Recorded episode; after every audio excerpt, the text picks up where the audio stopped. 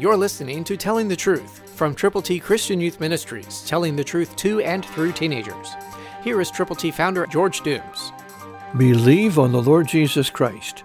Paul has written to the church at Corinth, letting them know Christ died, was buried, and rose again, and was seen by many, many people. And he wraps it up with 1 Corinthians 15:7 New King James. After that he was seen by James, then by all the apostles. Paul wanted these folk in Corinth to understand that it wasn't just one or two people, but that hundreds had seen Jesus alive and well after the resurrection. He also wanted them to know that he was seen personally by James and then by each one of the apostles. That's what happened. That's the way it happened. And he's explaining the gospel. I hope that you will understand the gospel. This is what it is that Christ died for our sins, that he was buried, that he rose again on the third day, according to the Scriptures.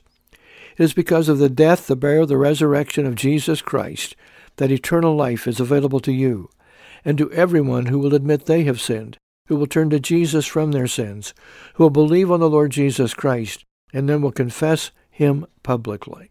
Will you do that? Will you help other people do that? I hope you will. I trust you will. God can make you usable and use you if you will let it happen.